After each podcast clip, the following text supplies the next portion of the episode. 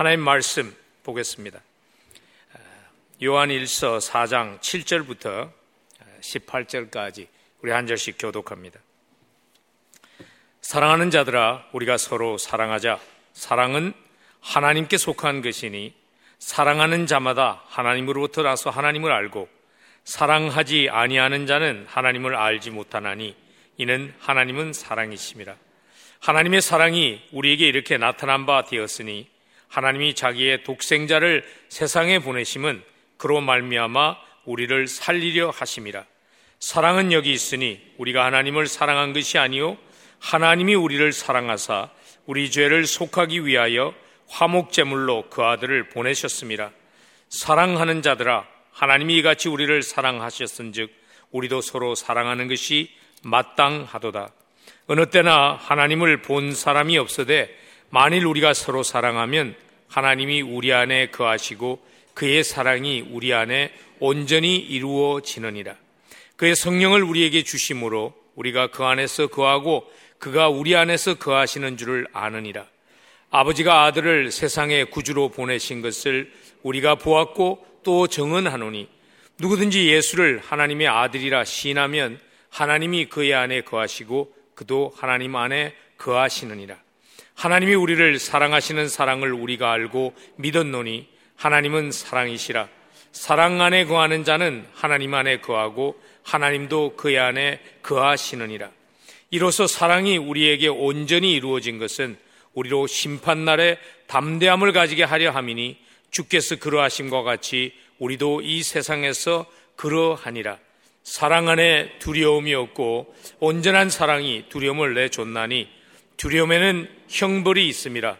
두려워하는 자는 사랑 안에서 온전히 이루지 못하였느니라. 아멘. 하나님의 말씀입니다. 전에 내려오는 초대교회의 전성에 의하면요. 요한 사도가 어, 요한 1서와 2서, 3서 기록할 때만 해도 나이가 많으셨다고 그럽니다. 그리고 그 위에도 더 이상 나이가 많으실 때까지 사역을 하셨는데 걸어 다닐 수가 없는 나이가 됐을 때는 제자들이 들끝에 요한 사도를 싣고 각 교회를 탐방하며 말씀을 전했다고 그럽니다. 근데 그럴 때마다 요한 사도가 전했던 메시지는 딱 하나였다고 그러죠. 그 메시지는 딴 것 아닙니다. 우리가 서로 사랑하자는 메시지였다는 것입니다. 오늘 우리는 본문에서 이런 요한 사도의 모습을 접합니다. 이미 요한 1서에서 2장과 3절에서 사랑이라는 주제를 다루었습니다.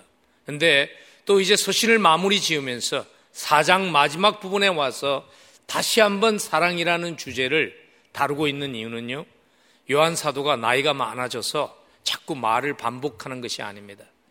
레파토리가 떨어져서 그런 것도 아닙니다. 요한 사도가 또다시 한번 사랑이라는 것, 어떻게 보면 우리에게 너무나 익숙하고 그래서 가볍게 지나칠 수 있는 그 사랑이라는 주제를 또 한 번 언급하는 이유가 무엇인가 하면 사랑이 하나님의 자녀된 것에 가장 확실한 증거이기 때문입니다. 그래서 7절에서 이렇게 말씀하십니다.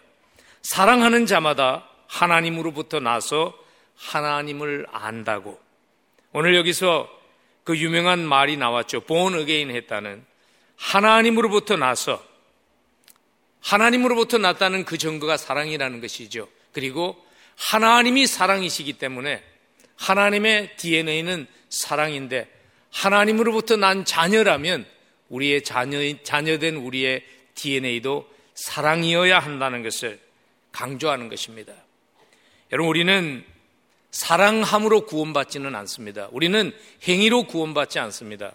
그러나 사랑의 열매가 우리가 구원받았다는 그 증거이며 확정이라는 것이죠. 그래서 오늘 본문 7절에서는 긍정적인 면에서 말씀을 하신 후에 8절에 가서 다시 한번 어떻게 보면 7절의 flip side입니다. 부정적인 그러한 language로 또다시 한번 사랑을 강조합니다. 사랑하지 아니하는 자는 하나님을 알지 못하느니 이는 하나님은 사랑이심이라. 하나님을 알지 못한다. 사랑하지 않는 자는 하나님의 DNA가 없으므로 하나님을 알지 못한다. 여러분, 우리가 신앙생활을 하면서 가장 두려운 한마디가 이 말 아닐까요? 하나님께서 나 너 모른다 하시는 그 한마디 아닐까요?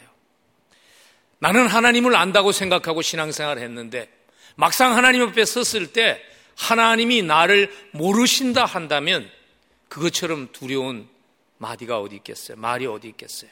근데 예수님이 그럴 수 있다고 경고하셨죠. 마태복음 7장 21절과 23절에서 나더러 주여 주여 하는 자마다 다 천국에 들어갈 것이 아니요 다만 하늘에 계신 내 아버지의 뜻대로 행하는 자라야 들어가리라. 그날에 많은 사람이 나더러 이르되 주여 주여 우리가 주의 이름으로 선지자 노릇하며 주의 이름으로 귀신을 쫓아내며 주의 이름으로 많은 권능을 행하지 아니하였나이까 하리니 그때 내가 그들에게 밝히 말하되 내가 너희를 도무지 알지 못하니 불법을 행하는 자들아 내게서 떠나가라 하리라. 하나님 앞에 섰을 때 하나님이 난 너 알지 못한다고 하는 답을 들을 수 있는 사람이 있다는 그 경고. 얼마나 두려운 경고인지 모릅니다. 그래서 요한이 오늘 또다시 사랑이라는 주제를 다시 한번 우리와 나누는 것이죠. 서로 사랑하는 것. 우리가 너무 많이 들어온 하나님의 계명이다 보니까 가볍게 지나칠 수 있는 위험이 있지만 그것처럼 중요한 계명이 없다는 것입니다. 그래서 7절에서 이렇게 말하잖아요. 사랑하는 자마다 하나님으로부터 난 것이고 사랑하는 그 사람이 하나님을 아는 사람이라고 말합니다. 어떻게 하면 이 사랑하라는 계명을 아는 것에서 그치지 않고 삶으로 살아내므로 열매를 맺을 수 있을까요? 오늘 본문이 초점을 맞추고 있는 것이 그것입니다. 사랑의 열매를 맺는 삶이 되기 위해서 사랑이 지식으로 끝이는 것이 아니라 사랑이 우리의 삶 속에서 사라지고 열매 맺는 그러한 삶이 되기 위해서 기억해야 될 사랑의 원리들, 기억해야 될 사랑의 교훈들을 오늘 우리에게 구체적으로 주시는 것입니다. 첫 번째는 이것입니다. 십자가 사랑이 당연해지지 않도록 깨어 있어야 한다는 것입니다. 오늘 보면 7절에서 사랑하는 자들아 이렇게 시작하십니다. 성도들에게 말씀하시는 것이죠. 우리가 하나님의 십자가의 사랑을 받은 자라는 것을 잊지 말라는 것이죠. 여러분 혹시 이렇게 반응하시지 않는지 모르겠어요. 어떻게 우리가 받은 사랑을 잊을 수 있습니까? 여러분 우리는 금세 잊어버릴 수 있습니다. 왜냐하면 우리가 받은 사랑은요, 우리가 희생한 것이 없어요. 우리가 받은 사랑은요, 내가 그 사랑을 누리기 위해서 내가 무언가를 지불한 가격이 없어요. 그래서 잊어버리기가, 금세 당연해지기가 얼마나 쉬운지 모릅니다. 여러분, 예수님께서 그래서 그런 비유를 우리에게 주셨죠. 마태복음 18장 23절 이하에서 용서받은 종의 비유. 잘 아시잖아요. 만 달란트를 탕감받은 종이 백 데나리온을 빚진 종을 용서하지 못하는 그 비유. 뭐 여러 가지 그 가치를 오늘날의 돈으로 따지는 것이 복잡하기 때문에 좀 쉽게 제가 설명을 하면 이런 거죠. 원 데나리온을 말이죠. 원 달러라고 이제 일단 그렇게 가치를 잡으면 60 밀리언 달러를 탕감받은 사람이에요. 그래서 나가면서 자기에게 백불을 빚진 사람을 사랑으로 품어주지 못해요. 어떻게 그런 일이 있을 수 있을까? 물론 비유니까 좀 과장해서 만든 스토리일 수 있죠. 그렇지만 주님이 이렇게 과장된 예를 든 이유가 무엇인가 하면요. 그게 바로 우리의 모습일 수 있다는 것입니다. 여러분, 사랑하는 것은 우리에게 자연스럽지 않습니다. 자연스러운 모습이 아닙니다. 그래서 우리는 사랑하려면요, 제일 먼저 필요한 것이 무엇인가 하면 내가 사랑받은 것을 알아야 합니다. 내가 받은 사랑을 모르는 사람이 사랑할 수 없습니다. 왜냐하면 우리는 배운 대로 살아가기 때문입니다. 오늘 말씀을 준비하며 한 오래된 그러한 경험이 추억이죠. 생각이 났어요. 오래전에 성도들과 함께 선교를 나가면서 준비하는 그러한 밤이었습니다. 선교를 나갈 때 가장 힘든 것이 무엇인가 하면 짐 꾸리는 거예요. 얼마를 가져가야 하고 내가 쓸 물건을 얼마나 줄여야 하는가 그것 때문에 한참 대화를 하는데 어떤 분이 그런 얘기를 하시더라고요. 우리가 어릴 때 미국 사람들이 와서 사탕과 끔을 주면 그거 받았던 것이 얼마나 즐거웠는지 모릅니다. 우리 것 좀 줄이고 더 많이 나누어질 수 있도록 좀 힘들지만 우리 많이 준비해서 가져가서 좀 마음껏 나누어 줍시다. 사랑받기 위해서요, 사랑하기 위해서 사랑받은 기억이 필요합니다. 그래서 오늘 하나님의 말씀은 사랑하자고 말씀하신 후에 제일 먼저 9절과 10절에서 우리가 받은 사랑이 어떤 사랑인지를 자세하게 기록하고 있는 이유가 바로 그것입니다. 우리가 받은 사랑을 알아야지, 그 사랑을 잊지 않아야지 우리가 사랑할 수 있기 때문이죠. 9절과 10절 다시 보시면요. 우리가 받은 사랑을 하나님으로부터 우리가 받은 사랑을 이렇게 자세하게 기록합니다. 하나님의 사랑이 우리에게 이렇게 나타난 바 되었으니 하나님이 자기의 독생자를 세상에 보내심은 그로 말미암아 우리를 살리려 하심이라. 사랑은 여기 있으니 우리가 하나님을 사랑한 것이 아니요 하나님이 우리를 사랑하사 우리 죄를 속하기 위하여 화목 제물로 그 아들을 보내셨습니다. 우리가 기억해야 되는 사랑이 이런 사랑입니다.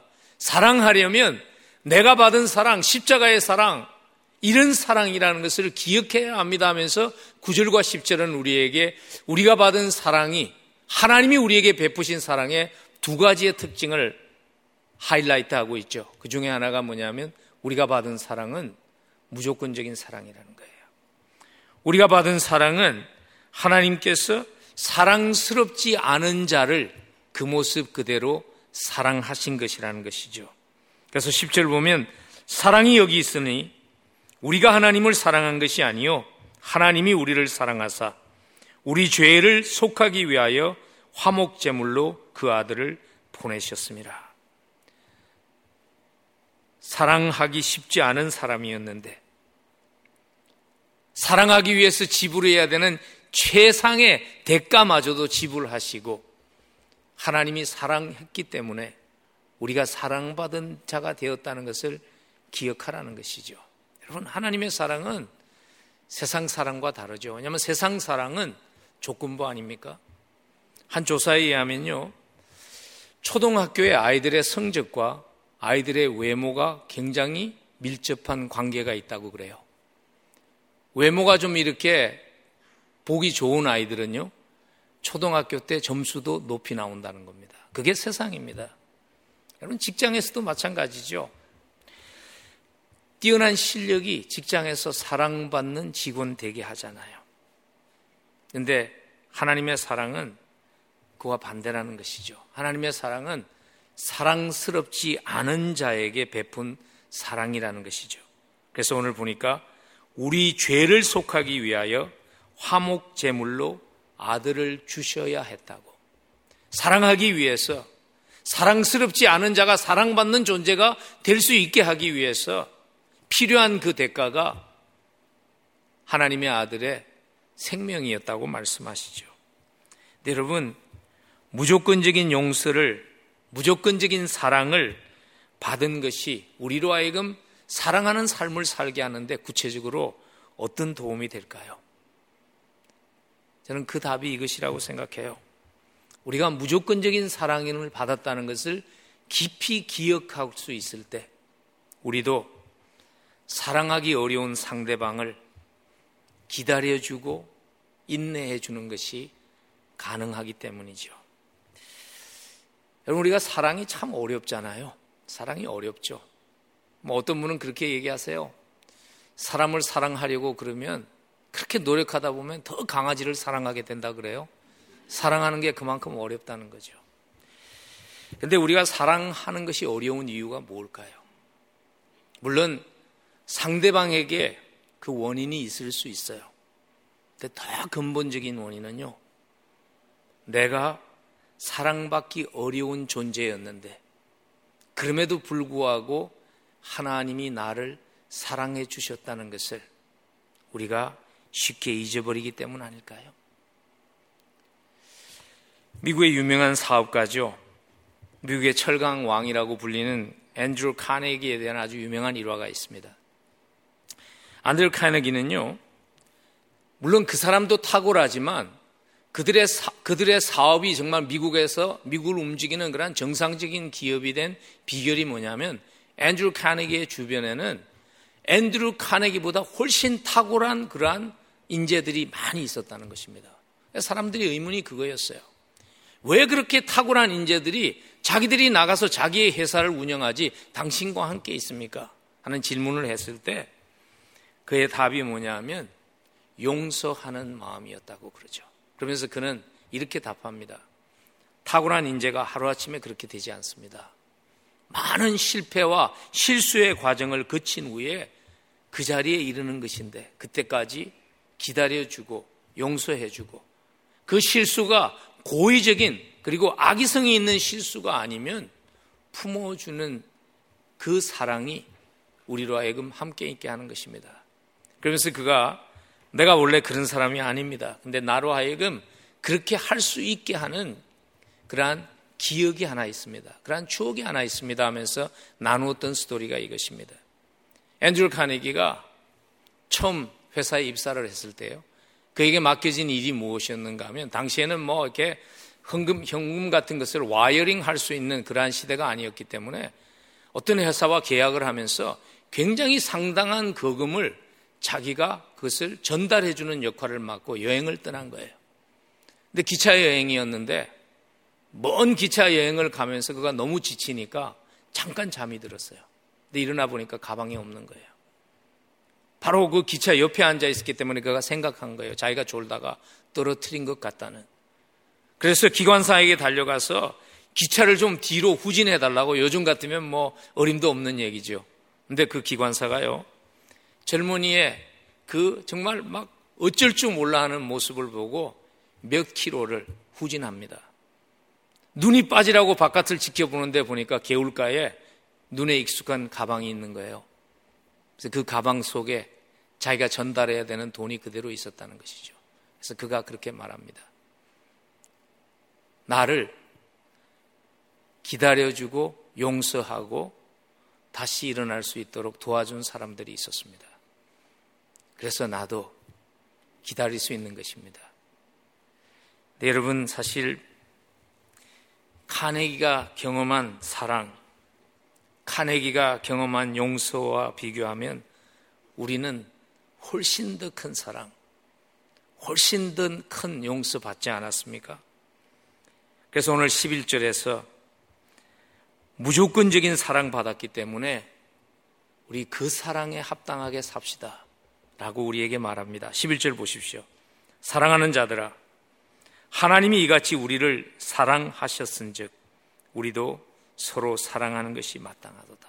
오늘 요한이 하나님이 이같이 우리를 사랑하셨은 즉 하는 그 말을 할 때 요한 사도의 눈앞에 지나가는 많은 그러한 장면들이 있었을 거예요. 요한이 원래부터 사랑의 사도가 아니었죠. 성격이 무척 급한 사람이었죠. 우리의 아들이라고 불렀지 않습니까? 그냥 번개를 떨어뜨려서 말 안 듣는 사람들 한순간에 그냥 다 태워버리자고 얘기했던 사람이 사랑의 사도로 변할 수 있었던 것은 주님의 이같이 사랑의 주심이 있었다는 것이죠. 그래서 우리도 이같이 사랑하자고 요한 사도는 말합니다. 여러분 무조건적인 사랑 받았다는 그 기억을 가지고 우리도 그렇게 사랑하려고 거룩함, 의무감 가지고 살아가야 합니다. 여러분, 의무감이 삶을 살게 하는 최선의 동기는 아닙니다. 그렇지만 때로는 의무감이요, 우리로 하여금 하기 싫은 일, 불편한 일을 할 수 있게 만들죠. 그리고 그걸 하다 보면 그것이 익숙해지고 그 일을 통해 열매 맺게 됩니다. 제가 오늘 이 말씀을 보면서 한 생각난 사건이 있어요. 제가 청소년 사역자 때 시카고에서 한 이민교회를 섬겼는데 그 교회에 아주 소문난 시어머니와 며느리가 있었습니다. 사이가 안 좋기로 소문난 시어머니와 며느리. 교회에서 만나도 서로 인사를 하지 않는 그러한 시어머니와 며느리였어요. 그 교회에 좀 있었던 사람들은 다 알아요. 근데 새로운 교육자가 오셨어요. 근데 그분이 새로 와가지고 교인의 얼굴을 조금 혼동했던 것 같아요. 교구 모임에서 말이죠. 그 며느리를 소개하면서 시어머니를 극징하게 모시는 며느리로 소개를 했어요. 그러고 나서 어떤 변화가 일어났는가 하면요. 사람들의 눈이 있잖아요. 그러니까 며느리가 시어머니를 좀 사랑해 보려고 노력하는 모습이 나오기 시작하고요. 점점 시간이 가면서 시어머니의 며느리를 향한 태도가 변하더라고요. 그리고 며느리의 시어머니를 대한 태도가 함께 바뀌어요. 거룩한 그러한 의무감이 낳은 아름다운 얘기지요. 그렇지만 우리가 알지만 거룩한 의무감만으로서는 사랑하는 것이 한계가 있어요. 그래서 오늘 하나님의 말씀은 우리에게 받은 사랑 기억하며 사랑하려면 이걸 꼭 기억하라고 두 번째 원리를 우리에게 주십니다. 그 원리가 이것입니다. 우리는 사랑의 제조자가 아니라 우리는 사랑을 만들어낼 수 있는 그러한 존재가 아니라 우리는 사랑의 유통자라는 것을 기억하라는 거예요. 오늘 사실 여러분 본문을 읽으면서 어떤 마음이 드셨는지 모르겠어요. 오늘 본문이 상당히 이해하기에 쉽다면 쉽지만 한 절 한 절 이렇게 들어가 보면요. 왜 지금 이 말을 해야 되는지 그 구조상 이해하기에 쉬운 그러한 말씀이 아니에요. 특별히 오늘 갑자기 13절부터 16절 사이에 사랑에 대한 얘기를 하다가요. 느닷없이 뜬금없이 성령에 대한 얘기가 나옵니다. 그러면서 13절부터 16절 사이에서 계속 우리와 함께 하시는 하나님의 얘기가 나옵니다. 근데 12절이 그 연결고리를 하는 그러한 구절이 됩니다. 12절 한번 보십시오. 12절 보면 어떤 때나 하나님을 본 사람이 없어되 만일 우리가 서로 사랑하면 하나님이 우리 안에 거하시고 그의 사랑이 우리 안에 온전히 이루어지느니라. 그리고 13장으로 넘어가면서 성령에 대한 얘기가 나옵니다. 그의 성령을 우리에게 주셨다. 무슨 얘기를 하는 것인가 하면요. 하나님이 함께 하시며 역사하시지 않으면 성령의 역사하시는 함께 하시며 역사하시는 은혜가 아니면 우리 스스로 사랑할 수 없다는 것을 기억하라는 것입니다. 그래서 오늘 7절부터 16절의 구조를 이렇게 설명할 수 있을 것 같아요. 7절에서 하나님은 사랑에게 속한 사랑은 하나님께 속한 것입니다라고 말씀한 후에 7절부터 10절 사이에는 그 사랑이 어떤 사랑인가, 우리가 받은 어떤 사랑인가를 설명합니다. 그리고 13절부터 16절 사이에서는 우리가 그 사랑을 어떻게 살 수 있는가 우리에게 설명하는 거예요. 사랑은요, 물론 의지적인 노력이 필요하지만 우리의 의지적인 노력만으로서는 할 수 없는 것입니다.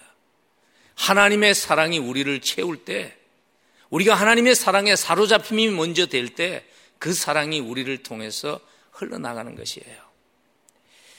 그래서 우리는 사랑하려고 노력하는 만큼 사랑받기 위해 노력해야 합니다.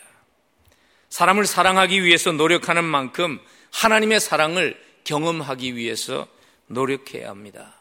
근데 우리가 내가 내 스스로 사랑할 수 없다는 것을 잊어버리면요. 어느 함정에 빠지게 되는가 하면 사랑하는 대상으로부터 사랑받으려고 하는 함정에 빠지게 됩니다. 사랑이 우리 스스로 할 수 있는 사랑이 없어요. 하나님의 사랑이 우리를 먼저 채우고 그 사랑이 우리를 움직여야 합니다. 그래서 사도 바울이 정말 사랑하기 어려운 사람들을 끝까지 사랑했잖아요. 이방의 이방인의 선교사로 부름 받아서 사도행전 보면 그 똑똑한 바울이 가는 곳마다 바보라는 소리도 듣고요. 예수 때문에 미쳤다는 소리도 듣고 돌을 맞기도 하면서도 그 이방인들을 향한 사랑을 바울이 포기할 수 없었던 그 영적인 비결이 무엇인가 하면 자기를 붙잡고 있는 자기 속에 채우고 있는 그리스도의 사랑이었죠. 그래서 고린도후서 5장 14절에서 바울이 이렇게 고백합니다. 그리스도의 사랑이 우리를 강권하시는도다. 그래서 15절에서 그 사랑을 이렇게 표현합니다. 그가 모든 사람을 대신하여 죽으심은 살아있는 자들로 하여금 다시는 그들 자신을 위해서 살지 않고 오직 그들을 대신하여 죽었다가 다시 살아나신 이를 위하여 살게 하려 하심이라. 바울이 그렇게 고백하는 겁니다. 내 스스로의 의지로 사랑하게 된 것 아닙니다. 나를 채우고 있는 그 그리스도의 사랑, 내 인생을 바꾼 그 그리스도의 사랑이 나로 하여금 그렇게 움직이게 한 것입니다. 바울이 고백하죠. 여러분, 예수 믿으면서 사랑하려고 노력하지 않는 사람은 거의 없습니다. 있다면 예수를 믿지 못한 것입니다. 근데 사랑이 어렵죠. 마음대로 잘 안 되죠. 어떻게 사랑할 수 있을까요? 순서를 바꿔야 합니다. 사랑하려고 하기 전에 먼저 하나님의 사랑을 깊이 경험함이 있어야 합니다. 그래서 인도에서 버려진 영혼들을 섬겼던 마들 트레사가 그 사랑의 집에 매 시즌마다 발런티어가 오면요. 발런티어 오리엔테이션에서 이 얘기를 꼭 했다고 그러죠. 여러분은 이제부터 여러분의 사랑을 필요로 하는 여러분이 사랑을 나눌 수 있는 대상들은 끝이 없이 있을 것입니다. 그러나 만일 그들을 섬기고 그들을 사랑하기 위해서 당신의 말씀의 묵상과 기도의 시간이 빼앗기게 된다면 당신은 곧 탈진해서 이곳을 떠나게 될 것입니다. 하는 경고를 항상 했다고 그러죠. 여러분, 우리가 사랑하기 원합니다. 왜냐하면 사랑이 우리의 삶에 의미를 가져다 준다는 것을 모르는 사람이 없어요. 근데 때로는 그 사랑이 우리를 지치게 하고 우리를 탈진되게 하는 이유가 무엇일까요? 물론 그 이유는 상대방에게도 있을 수 있어요. 그렇지만 가장 근본적인 이유는 이거예요. 우리에게 없는 것을 퍼주게 되면 메마를 수밖에 없는 거예요. 계속 채워줘야 하는데 채워짐이 없이 계속 퍼주기만 하면 결국에는 마를 수밖에 없는 거예요. 특별히 저희 교회도 그런 부름을 받으신 분들 많이 계시죠. 많은 사역들 가운데 특별히 사람을 돌보아야 하는 사역. 그 사역을 하다가 종종 오슴과 오슴애들 가운데 이런 얘기를 하는 분들이 계세요. 탈진된다고. 뭐 여러 가지 이유가 있죠. 뭐 얘기 들어보면 어떨 때는 정말 안타까워요. 그렇게 열심히 준비했는데 오이코스 미팅에 오겠다고 그러다가 레스미닛에 안 나타난다는 거예요. 그럼 뭐 속상해 하시는 오슴들. 근데 더 깊은 이유는 그게 아니죠. 더 깊은 이유는 하나님이 채우셔야 하는데 그 채워주시는 부분이 삶의 우선순위에서 섬김이라는 것으로 밀려나지 않았는지 한번 돌아보아야 합니다. 사랑이 쉽지 않아요. 왜냐하면 계속 사랑해도 변하지 않는 사람들을 사랑하는 것이 사랑이죠. 사랑이 쉽지 않아요. 사랑하면 사랑하는 대상을 통해서 상처 입을 때가 많이 있기 때문에 사랑이 쉽지 않아요. 그래서 필요한 것이 무엇인가 하면 여러분 십자가 앞에 나가서 내가 받은 그 사랑 다시 채워지고 붙잡는 것이에요. 그래서 저는요, 그렇게 사랑받는, 사랑하기 위해서, 영원히 지치지 않기 위해서 주님 앞에 나아갑니다. 어떤 분들은 뭐 그렇게 오해하는 분들도 있죠. 뭐 나이가 많으면 잠이 없어갖고 새벽 기도에 나온다고. 아니요. 사랑으로 채워지지 않으면 사랑할 수 없기 때문에 나와요. 주님이 그렇게 목마르게 우리에게 하나님의 사랑을 기억하라고 말씀하시는 이유가 바로 그것입니다. 저는 요번에 고난주간을 지나가면서요, 저에게 가장 큰 은혜가 됐던 것은 그걸 깨달았어요. 아, 하나님이 뭐 때문에 나보고 날 좀 기억해 달라고 말씀하실까 하는 것이 제 가슴을 쳤어요. 여러분 성경을 보면 이스라엘 백성들을 광야 생활이 끝나고 노예 생활이 끝나고 약속의 땅으로 들려보내면서 하나님이 부탁하신 것 딱 한 가지죠. 그게 뭐냐면 내 하나님 여호와를 기억하라는 것이었죠. 예수님께서 십자가에 못 박히기 전에 제자들에게 신신당부하신 것도 딱 하나였죠. 나를 기억하라는 것이었죠. 예수님께서 너희가 이것이 내 몸이니 이 떡을 뗄 때마다 나를 기념하라. 영어 성경에 보면 do this in remembrance of me. 나를 기억하라고 말씀하셨죠. 이 잔은 내 피로 세운 새 언약이니 이것을 행하여 마실 때마다 나를 기념하라. Remember me. 나를 기억하라. 여러분 그런 질문 해보셨어요? 하나님이 무엇 때문에 하나님을 자꾸 기억해 달라고 그럴까? 여러분 그런 연예인들을 만난 적이 있습니까? 인기 좋은 연예인이 말이죠. 아무것도 아닌 팬에게 와서 나 기억 좀 해주세요. 나 기억 좀 해주세요. 하는 연예인이 없잖아요. 근데 만왕의 왕이신 하나님이 날 좀 기억해. 왜냐하면요. 하나님의 사랑을 기억하지 못하면 우리는 엉뚱한 것에서 사랑을 구하다가 그 사랑이 우리를 목말라 하게 하고 그 사랑의 종로로 타기 때문입니다. C.S. 루이스가 이런 얘기를 한 적이 있습니다.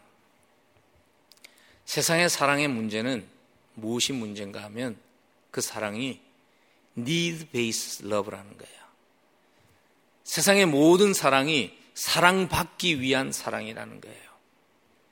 그래서 사랑받기 위해서 사랑하게 되면 사랑하려고 하는 그 사랑의 대상에게 종로로 타게 된다는 것이죠. 그래서 마음 상하게 된다는 것이죠. 여러분, 종종 요즘 이렇게 푸념하는 부모님들을 만나요.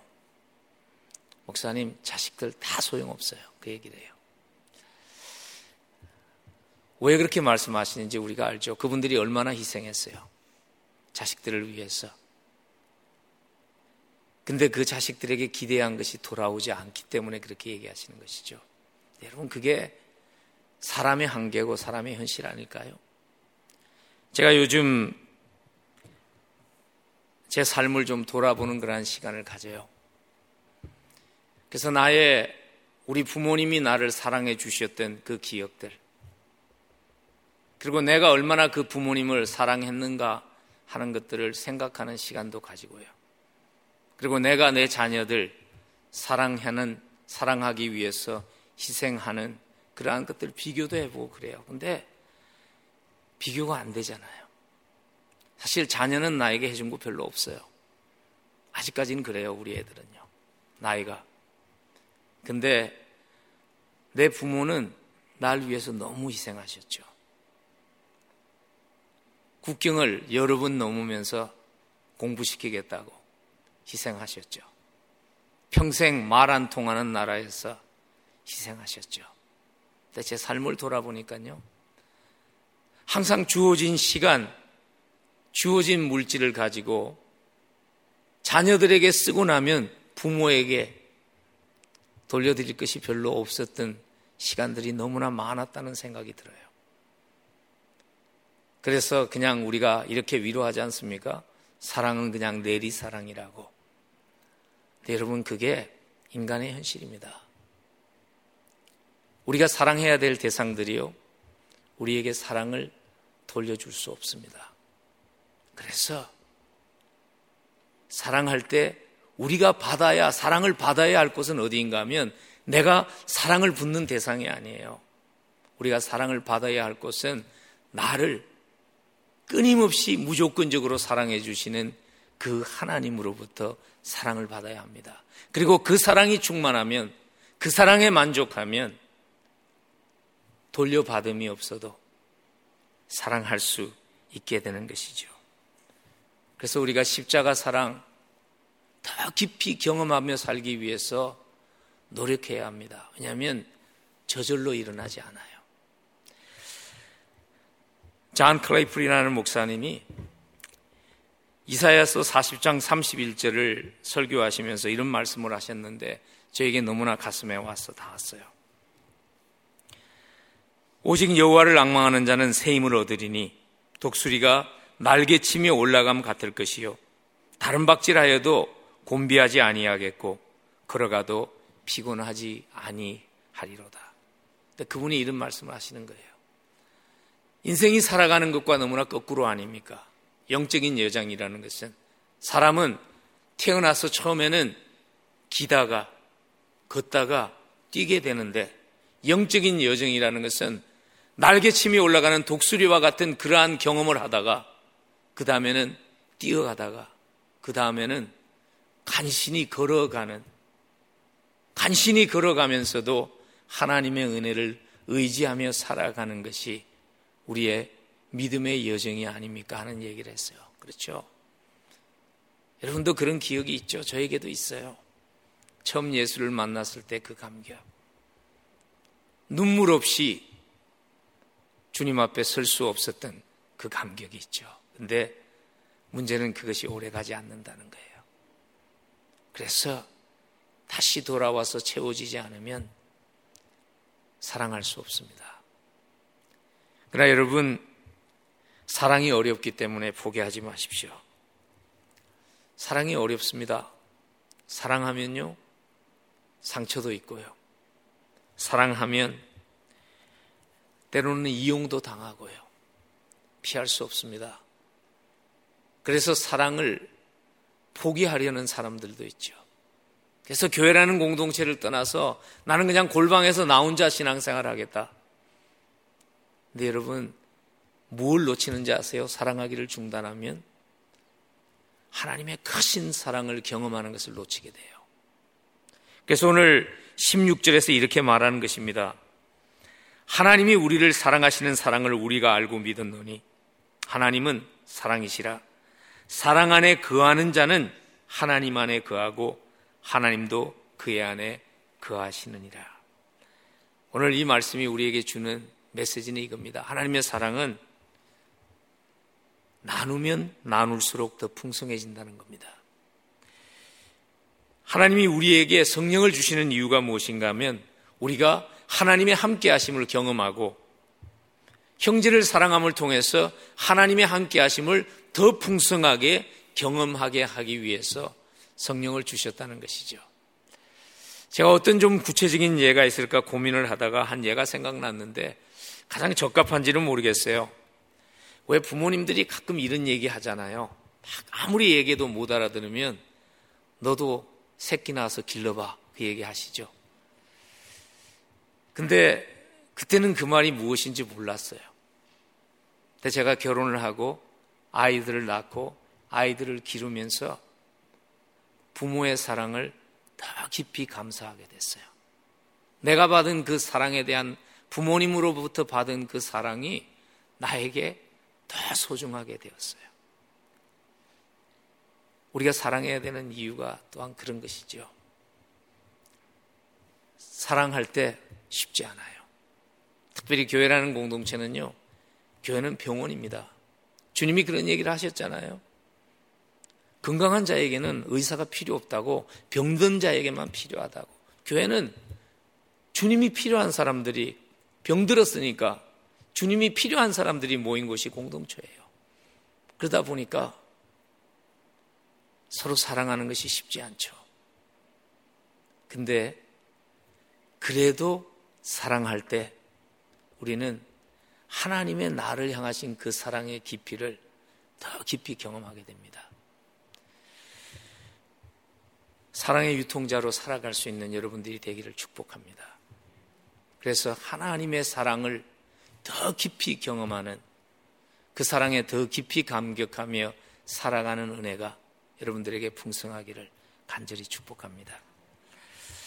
마지막으로 오늘 하나님의 말씀은 우리에게 참 쉽지 않은 사랑, 그러나 꼭 해야 되는 그 사랑, 어떻게 할수 있는가 기억해야 되는 또 한 가지 교훈을 주십니다. 그것은 이것입니다.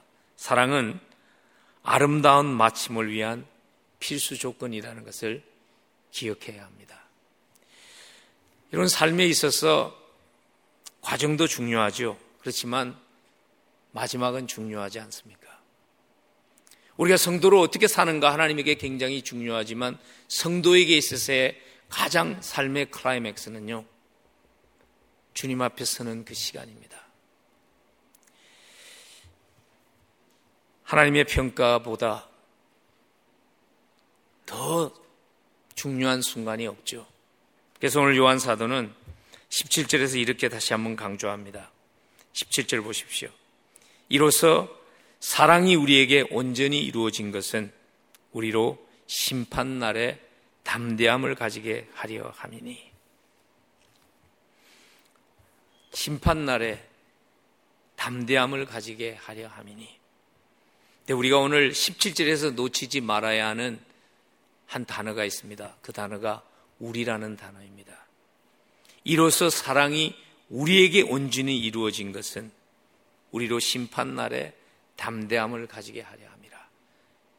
지금 사도 요한은요, 하나님을 알지 못하는 사람들의 두려움을 얘기하는 것이 아니에요. 이미 하나님을 알아요. 십자가의 사랑을 경험한 사람들, 자기를 포함한 그 사람들이 하나님 앞에서는 그 순간에 대한 거룩한 부담을 가지고 살아야 함을 우리에게 말하는 것이죠. 사실 마지막 순간 하나님의 평가라는 주제는 굉장히 무거운 주제예요. 쉬운 주제가 아니에요. 그러다 보니까 우리가 점점 이렇게 생각하지 않으려고 하는 경향이 있는 것 같아요. 여러분, 하나님의 평가, 하나님의 심판이라는 그 순간은요, 우리에게 부담이기도 하지만 또한 그것이 우리로 하여금 우리의 경주를 잘 달려가게 하는 길잡이가 되기도 하고 우리의 인생의 북극성의 역할을 하기도 합니다. 사도 바울이 그래서 이런 고백을 하죠. 자기가 믿음의 경주를 달려가면서 길을 잃지 않을 수 있었던 길라잡이가 하나님 앞에 서는 순간이었다고. 고린도후서 9장 27절에 이렇게 고백합니다. 내가 내 몸을 치어 복종하게 함은 내가 남에게 전파한 후에 자신이 도리어 버림을 당할까 두려워함이라. 바울이 수많은 사람을 그리스도 앞으로 인도했지만 끝까지 초심을 가지고 달려갈 수 있었던 그 비결이 뭐냐면요. 주님 앞에 서는 그 시간입니다. 여러분, 주님 앞에 서는 그 시간이 우리의 자랑이 되면 좋겠어요. 주님 앞에 서는 그 시간이 두렵고 떨려서 가지기를 원치 않는 시간이 아니라 주님 앞에 서는 그 순간이 나로 하여금 내 인생을 달려가게 하는 소망이 되면 좋겠습니다. 인생의 모든 짐 내려놓는 자유함의 순간이 될 것입니다. 회복되어야 하는 모든 것들이 회복되는 시간이 될 것입니다. 어떻게 그 순간 준비하며 살 수 있을까요? 오늘 요한 사도는요, 17절과 18절에서 이렇게 살아야 합니다. 그러면 주님을 만나는 순간이 두려움의 순간이 아니라 기대감에 부푼 시간이 될 것입니다라고 우리에게 얘기합니다. 우리 17절, 18절 한번 함께 읽으면 좋겠습니다. 있습니다. 이로써 사랑이 우리에게 온전히 이루어진 것은 우리로 심판날에 담대함을 가지게 하려 함이니 주께서 그러하심과 같이 우리도 이 세상에서 그러하리라. 사랑 안에 두려움이 없고 온전한 사랑이 두려움을 내쫓나니 두려움에는 형별이 있음이라. 두려워하는 자는 사랑 안에서 온전히 이루지 못하느니라. 오늘 17절과 18절을 잘 보시면요. 처음과 마지막이 굉장히 대조적인 모습으로 돼 있어요. 17절 초반부에 보면 사랑이 우리에게 온전히 이루어질 때 심판날에 담대함을 가질 수 있습니다. 얘기하세요. 근데 18절에 보면요.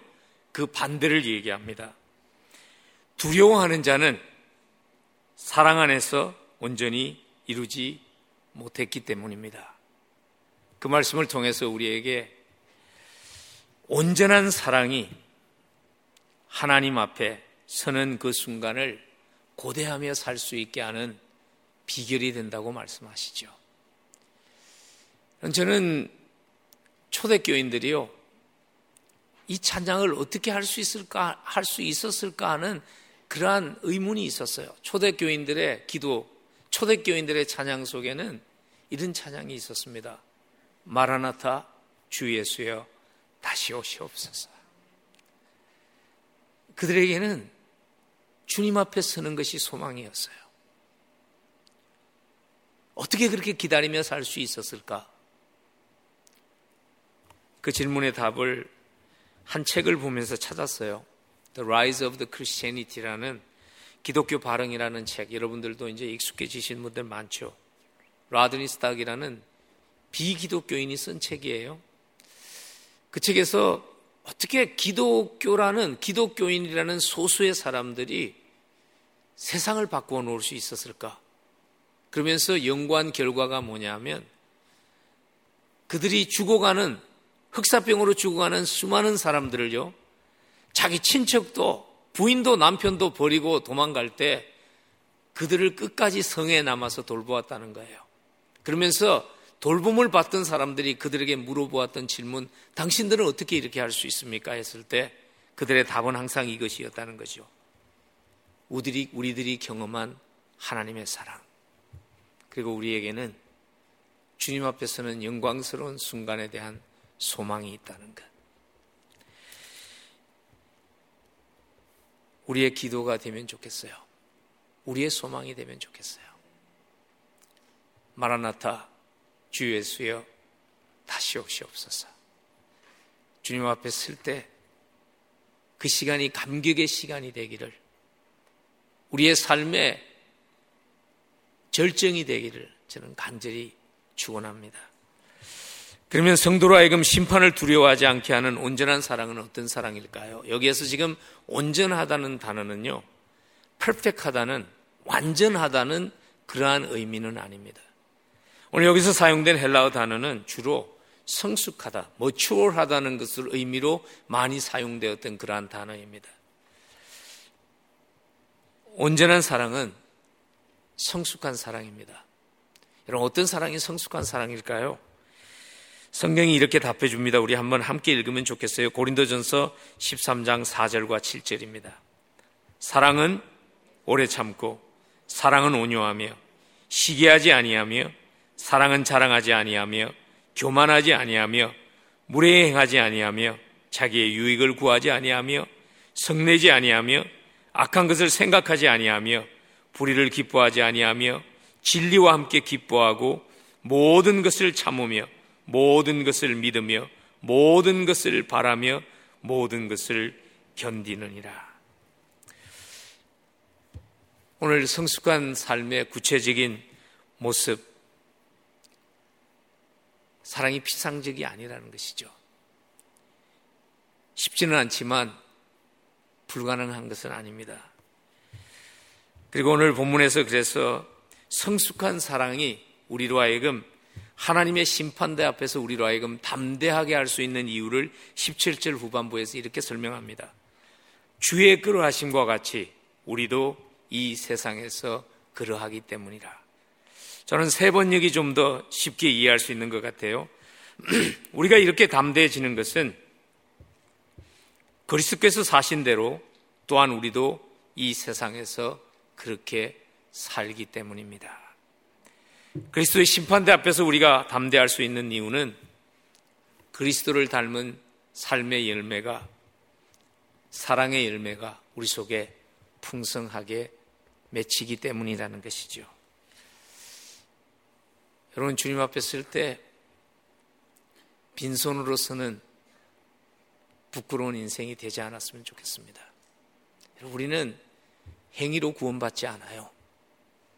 그래서 십자가만 붙잡고 빈손으로 하나님 앞에 설 수 있어요. 그런 부끄러운 인생이 될 수 있어요. 우리의 삶의 바구니를 바구니에 담긴 열매를 가지고 주님 앞에 쓸때 우리의 삶의 바구니에 주님을 닮은 사랑의 열매가 풍성한 바구니가 되기를 간절히 축원합니다. 고린도전서 13장 13절에서 이렇게 말씀하십니다. 그런즉 믿음, 소망, 사랑 이 세 가지는 항상 있을 것인데 그 중에 제일은 사랑이라고. 하나님 앞에 쓸 때 믿음의 열매도 있고 소망의 열매도 있지만 사랑의 열매가 없다면 가장 중요한 열매 없이 주님 앞에 서는 것이죠. 우리의 삶이 사랑받았기에 그 사랑을 나누어 주는 그러한 삶이 될 수 있기를 간절히 축복합니다. 저는 우리 열림문 공동체가 그러한 교회가 되기를 간절히 기도합니다. 사랑받았기에 많은 이민교회 가운데 이런 사랑을 받은 교회가 없습니다. 그래서 그 사랑이 우리 속에 머무는 것이 아니라 그 사랑이 흘러나가는 그리고 세상을 적시는 그러한 공동체가 되기를 그 일에 여러분들이 동참해 주시기를 모두 초대합니다. 말씀을 마무리 짓습니다. 한 스토리를 나누면서 말씀을 나누는데 마무리 짓는데요. 미국에 굉장히 유명한 조정 선수가 있었습니다. 그의 이름이 빌 헤이븐스라는 사람이었어요. 그의 기록을 능가할 수 있는 경쟁자가 없었습니다. 그래서 1924년도에 프랑스 파리에서 올림픽이 주최됐을 때에 빌 헤이븐스가 조정 경기에서 금메달을 따는 것은 거의 확정적인 일이었어요. 근데 자기가 조정 경기를 해야 되는 그 날에 아내가 출산을 하게 되었습니다. 아내도 그러고 의사도 그러고 별일 없을 테니까 경기를 하라고 그랬는데 그가 금메달을 포기하고 아내와 함께 있습니다. 그리고 아들의 탄생을 지켜봅니다. 그래서 수많은 사람들로부터 돌맞았죠. 한번 여러분 상상을 해보십시오. 모든 사람들이 그 나라의 명예를 걸고 금메달을 기대했는데 아들 출산 때문에 가지 않았는데 얼마나 많은 그러한 어려움이 있었을까요? 근데 28년 후에요.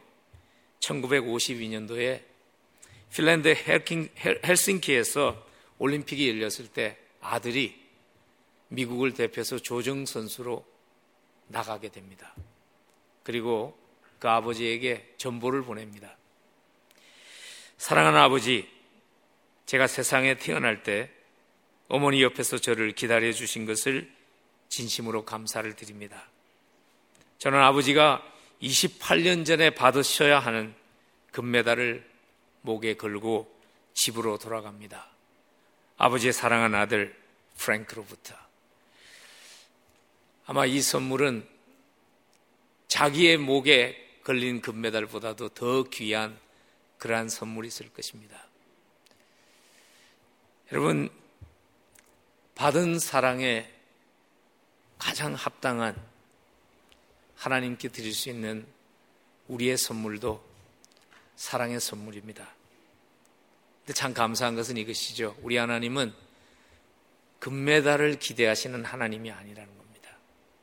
우리 하나님은요, 지극히 작은 소자에게 사랑으로 베푼 냉수 하나만으로도 기뻐하시는 하나님이십니다.